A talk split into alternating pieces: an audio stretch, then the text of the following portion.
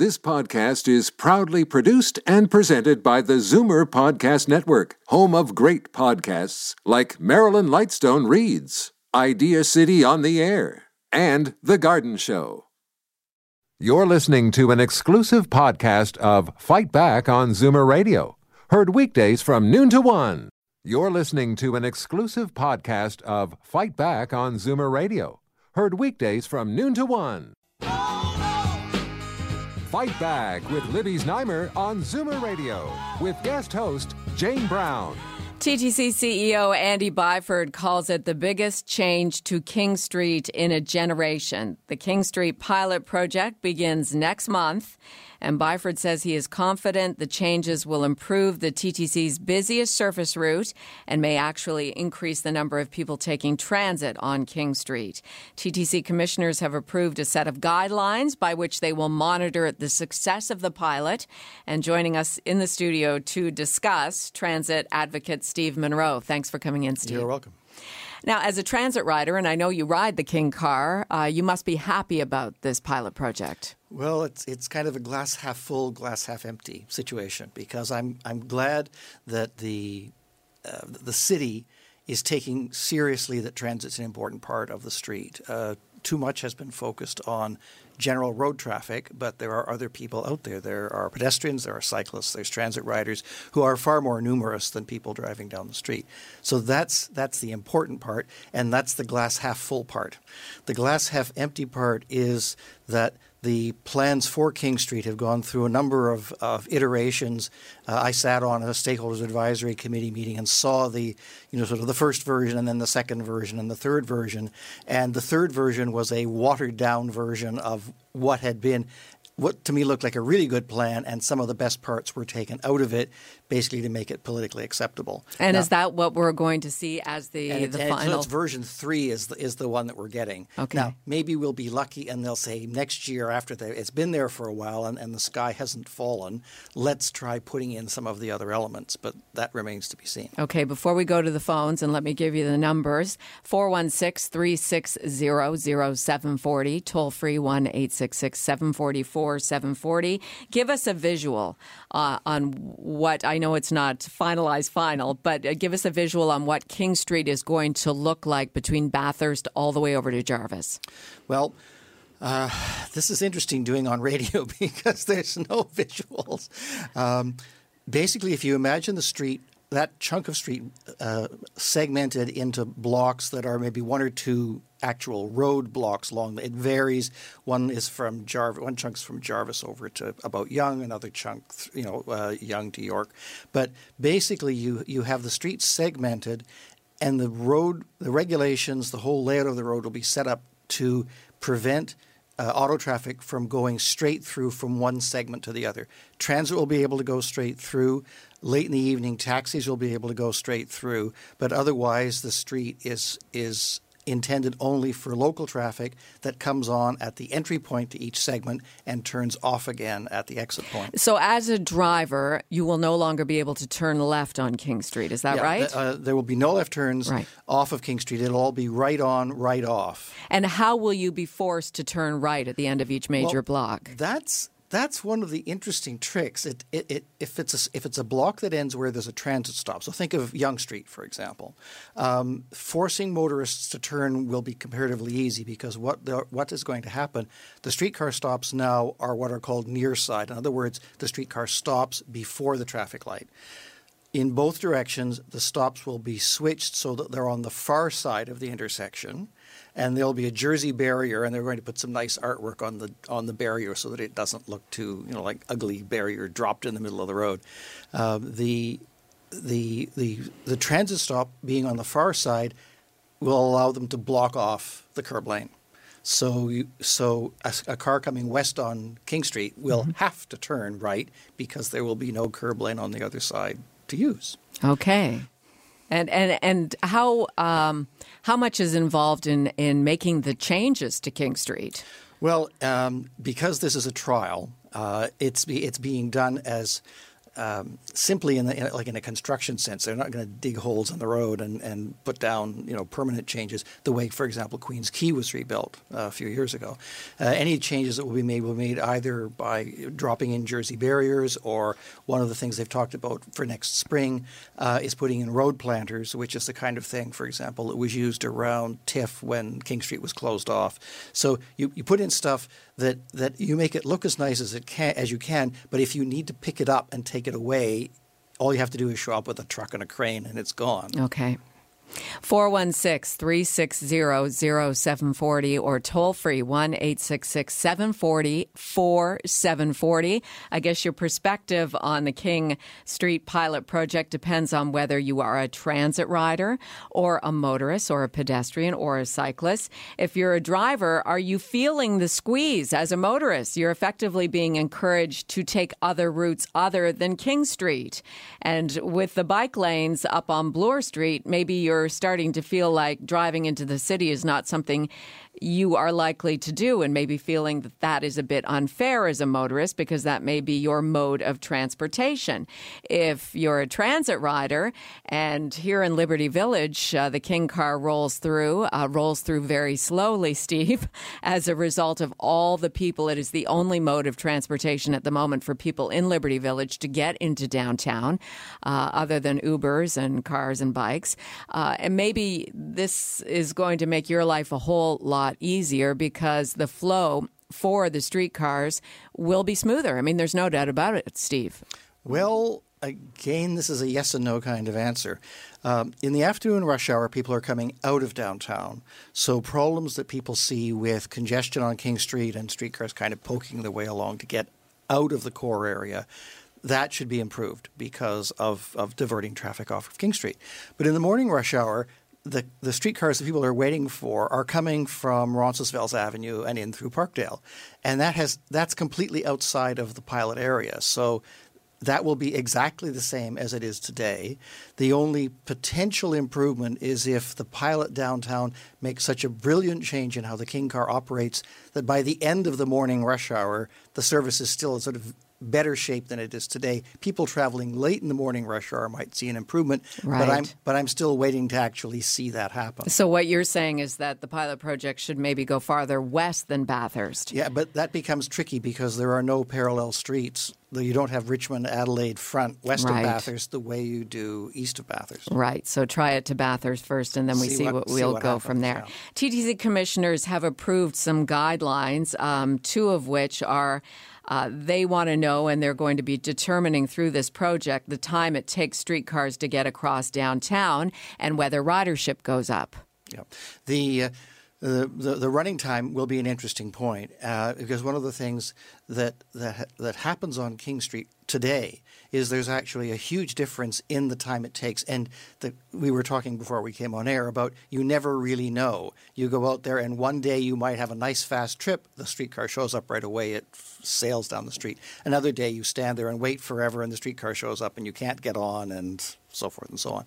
Um, there's there are a lot of issues where, for example, um, we already know that Fridays are worse than Mondays. So there's a variation during the week. Well, okay, will will the traffic pattern that, that makes that happen, is that going to be sort of elbowed off of King Street so that King becomes more reliable all five weekdays? Um, too often you'll see curb lanes, and this is not just in the pilot area, but outside the pilot area, with delivery vans, uh, there's also problems where there are construction sites uh, for condos that take over the curb lane. That's one of the issues that uh, John Tory has raised is the question of all of the construction occupancies. And it affects the King Street project because there's so much condo construction going on on the parallel streets to King, such as Adelaide, that take lanes out of those streets that ideally should be available to take over the, you know what we're going to push off King Street. So it's one of these things that doesn't just it's not just the little piece of King Street, but the many other streets, you know, up to Queen and down to Front that all the traffic's got to shuffle around between. And that will be part of the assessment as well as what's happening to those parallel routes. Yeah, that's that's an important part of what the city's going to be looking at is things like um, how how many more turns are created because now, of course, because people can't drive straight across King, how much more traffic is generated at intersections with people turning on and off King at the various segments. I'm with transit advocate Steve Munro here uh, at the Zoomerplex on Fight Back Zoomer Radio. Uh, you're welcome to call in if you're feeling the squeeze as a driver, or you're thinking, you know what, if they make transit quick and smooth along King Street through the downtown core, maybe I'll park and take the streetcar downtown. What are you thinking about this? We all need to get around downtown. Uh, we all have our thoughts about uh, the best way to do that. 416 360 0740, toll free 1 866 744 740. Uh, Steve, the TTC says they will release monthly updates on commute time, streetcar reliability, and ridership once the pilot begins. What's that going to look like? Well, uh, they have, it was in, in the report that came out uh, yesterday, they have a, a, a sample chart that will show, you know, basically it's kind of like an overblown, you know, weather map or economic forecast of all the different indices they want to look at. Uh, one concern I have with, you know, execs and politicians love dashboards, which simplify everything down so it will all fit on one page. And some of this analysis really deserves a deeper view than one page. So, for example, it, it is if simply if you average something over one day, well, what happens at five o'clock is not the same as what happens at four o'clock or at two o'clock in the morning. And what happens day to day is also a variation. So it will be important not just to say, hey, here are the average numbers, but how often do the numbers go really off kilter? Because um, a common problem you know, people talk about the TTC loves to talk about how reliable the system has become, and the real issue is is it has to be so reliable that you rarely encounter a problem because it's the problem that you hit maybe once a week or maybe even once every two weeks if the system is good. That's the one you remember. Mm-hmm. So if you've got problems happening every couple of days that affect people, their view of the line is going to be it's not reliable because often enough they go out to use it and the service isn't there or it's overcrowded. Steve, before we change topics, um, we've talked about uh, transit riders and motorists. What about pedestrians? How will this initial pilot project affect those who who walk? Yeah, the the major change for pedestrians will be that at some places along King. Again, it's one of these things that varies from segment to segment. There'll be more sidewalk space. There are places where the sidewalk will be extended out into the curb lane. That's particularly true at transit stops. So people who are waiting for a streetcar, instead of basically clustering and taking up space between the buildings, which at some places are right at the sidewalk line, there's no plaza uh, where the car stops, where the car stops are. Uh, people waiting for the streetcar will be able to be clear of the general pedestrian circulation. But that's one of these things that, that the, the, the the design work looked at on a block by block basis because some places you have a building setback and there's lots of room for pedestrians. Other places you want to create a bit more area. In areas, once you get west of University Avenue, you into the theater district and the restaurant district. Mm-hmm. So, to what extent can the sidewalk be extended out, which then provides for patios on the sidewalk in front of restaurants? That, that kind of detail. Let's go to Tim in Brampton uh, before we change topics. Tim, go ahead. You're on Zoomer Radio's Fight Back. Yeah, I worked in Toronto in the mid 70s when Crombie was mayor, and all I heard then was nobody in Toronto wanted people coming in from outside of Toronto. And I talked to Crombie about it, and he said it'll never happen. All I've heard on your station in the last year is uh, get rid of the cars, get rid of the cars. Why don't you block off a section of Toronto and say there's no cars allowed in there unless you live in that area?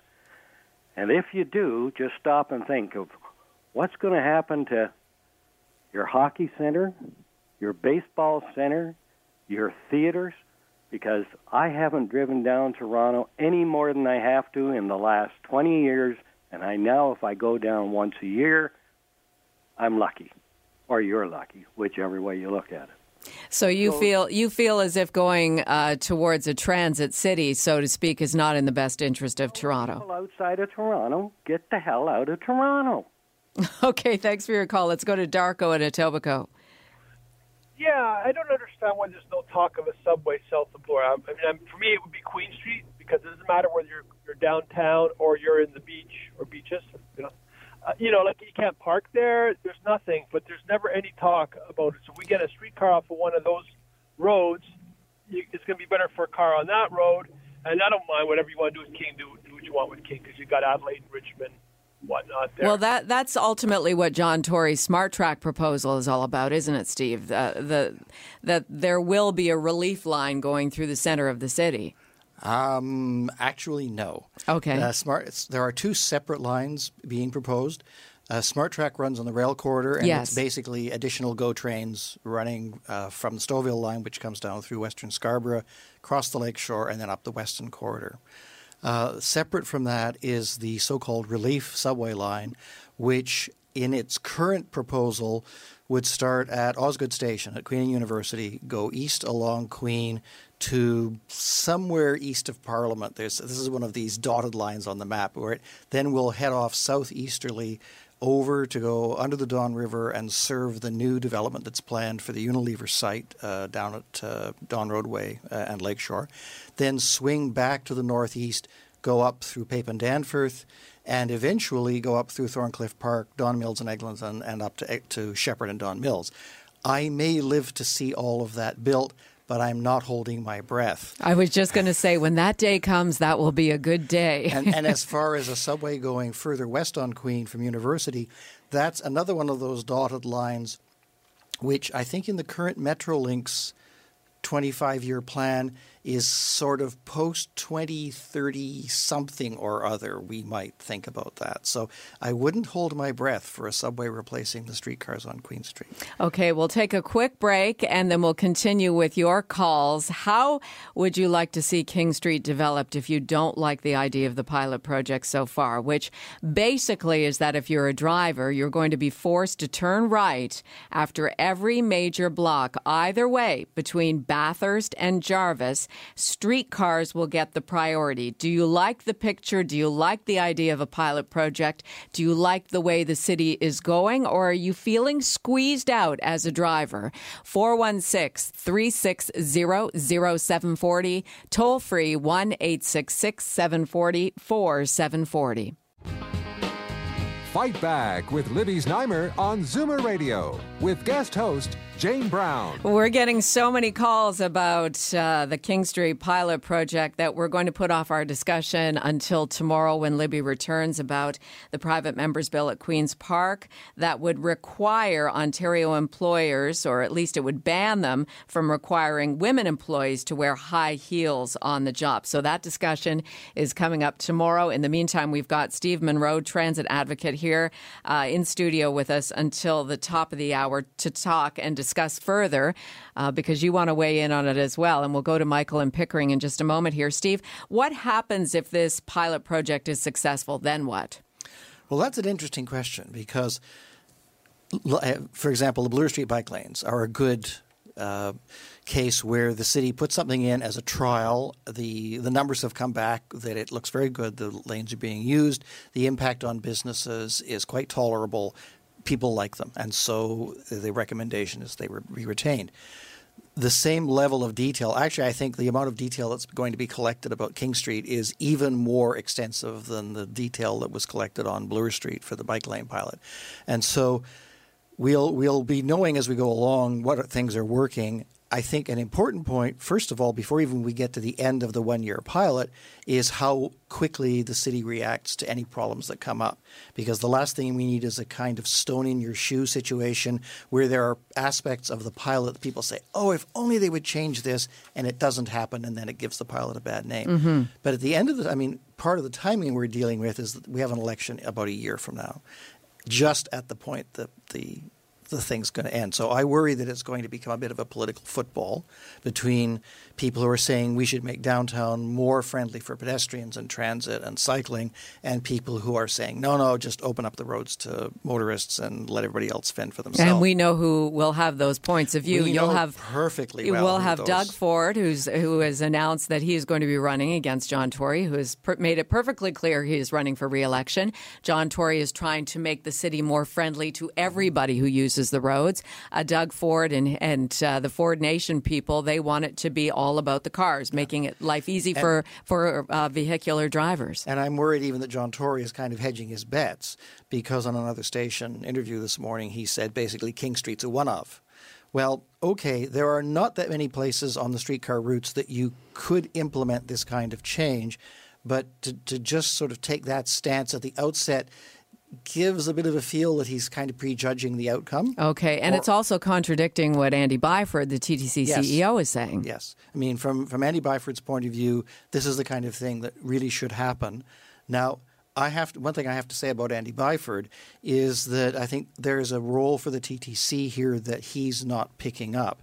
The there's this sort of feeling that King Street will magically be transformed into this transit oasis. Everything will be beautiful. well, no, I'm sorry, it doesn't quite work like that. First of all, a good deal of the King line is not affected by the pilot. Uh, and there are two big issues on King. One is the reliability of service, which everybody knows is a problem. Uh, and the other is the amount of service. Now, the TTC is tentatively planning to start using new streetcars if Bombardier ever delivers them mm-hmm. on King Street this fall, which will increase the capacity of the service that's there. But you know, the, up till now, uh, the attitude has been, "Oh, give us give us transit priority, and we'll be able to improve the capacity of the line without putting more service." I think the TTC has to start advocating, saying not just we'll be able to do more with what we've got, but they really need to start actively talking about running more service on heavy lines like King that have been badly overloaded for years. 416 360 0740, toll free 1 866 744 740. As promised, Michael and Pickering, it's your turn. Go ahead. Thank you very much. Um, I was listening uh, to one of your callers earlier on. He said you lived in Toronto in the 70s. Um, I originally came from the UK in the 70s uh, got married in the 80s, and moved away from Toronto in 1982, and then I moved to Pickering. That's where I'm calling from now. It it's wild down there. I had no parking, and you had to park on one side of the street on the 15th of the month, and if you didn't, uh, there was a ticket. It's it's brutal. Here's the solution. This is what they do in the UK. I speak to my brother every Saturday after the soccer matches. When you go into the UK from Monday to Friday on a work day, they, they charge you a toll. And when you come out, they charge you a toll. So you pay going in and you pay going out and you pay parking when you're there. You want to cut back in traffic. It's all of the stuff I'm listening to the politicians ever, forever and ever. It's just not going to happen. The bike lanes are getting knocked down. Old people are getting knocked down crossing the streets. Mm-hmm. You have to cut back on the traffic. You have to say no more cars. And if you do, you got to pay. Okay, Michael, thanks uh, for your comments. We always enjoy your calls to fight back. What do you think about that, Steve? Make it more expensive for drivers to come downtown. We know that John Tory's bid for tolls failed at Queen's Park, so not likely to happen anytime soon. I, I wouldn't hold my breath for it. There's, I mean, there's another issue. Um, because you were asking, or we were talking earlier about you know, whether this could be expanded to other areas. This is not an issue just for a little piece of King Street. And obviously, you can't just, you know, banning cars. Say we banned cars completely from that stretch of King. Yeah, okay, the world will not end. But the further out you take the, the boundary, the larger the effects are. And it's not, it's not, um, I mean, one big important distinction is that King Street, even right downtown, is becoming a residential district, not just a business district. That's one point. The other issue using London and the congestion charge for entering downtown uh, that was imposed, London has a much more extensive set of subway lines oh, yes. downtown. Yes. Um, in the area that's covered by the congestion charge. And so getting around, the alternative to getting around is much better as things currently stand, I don't think the TTC could field the level of service that would be needed. You know, if you were to make the conscious decision you're going to serve down the core of Toronto only with transit, leaving aside how you would deal with all the people living there and the businesses, the TTC is in no position to provide that level of service. So I think, you know, talking about tolls, it's sort of nice to point to London, but it's it's an unusual situation that can't be replicated here. Okay, let's go to Phil in Queensville. Phil, where is Queensville? uh, Queensville is about ten minutes north of Newmarket, Street up Woodbine. Okay, so Leslie area. Well, thanks for calling in. Your comment today. Yeah, I work for a small uh, company that does deliveries down in there, like it's an organic food company and we have enough trouble getting around there the way it is. If they ever did put a toll in there, it would basically kill a lot of our business down there. I mean, I can understand what they're trying to do, and I applaud them for their attempts at it, but we're already having a huge uh, issue with trying to get down and around the downtown area with our deliveries. And this could just uh, heighten and increase it. That's all. And you and you're saying that you it might put your company in financial distress if you had to pay this toll every day. Well, I know that we'd have to put our prices up, and then we wouldn't be able to compete with others that are closer to Toronto, and we would probably end up losing customers. Yes, no, that makes sense. It is the ripple effect. Phil, thanks for calling in. Yeah, thank you very much for taking my call. I've got just a couple more minutes here if you want to phone in 416 360 0740, toll free 1 866 744 740. Steve and Markham, welcome to Zoomer Radio's Fight Back. What's your comment today? Jane, Jane, a couple of months ago, they said that there was a survey done and there were 65,000 people using the King Line. Yes? So that means 500 streetcars going westbound and 500 eastbound with, with 65 passengers on them.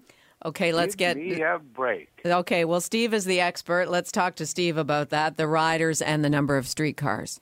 Okay. 65,000 is uh, the number of people who use the line on an all day basis.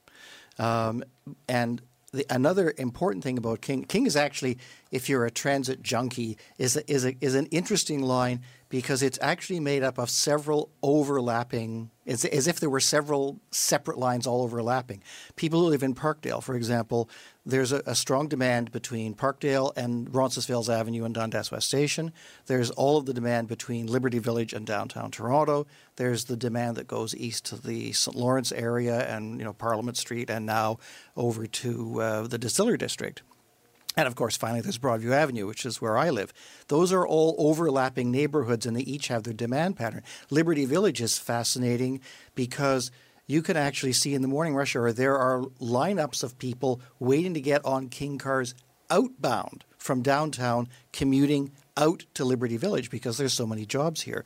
So when you talk about 65,000 people, it's not they're all trying to get to King and Yonge in one hour in the rush hour. They're traveling all over the line at all different times of day.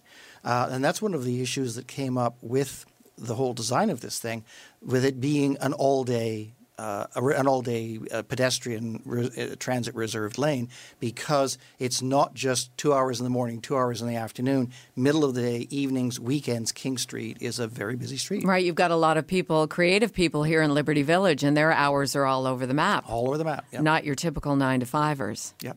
Steve, thank you for coming in. We will uh, discuss this and other transit projects. We'll be sitting here in a year from now talking about how well it went. Did it work? Yes. Did it work?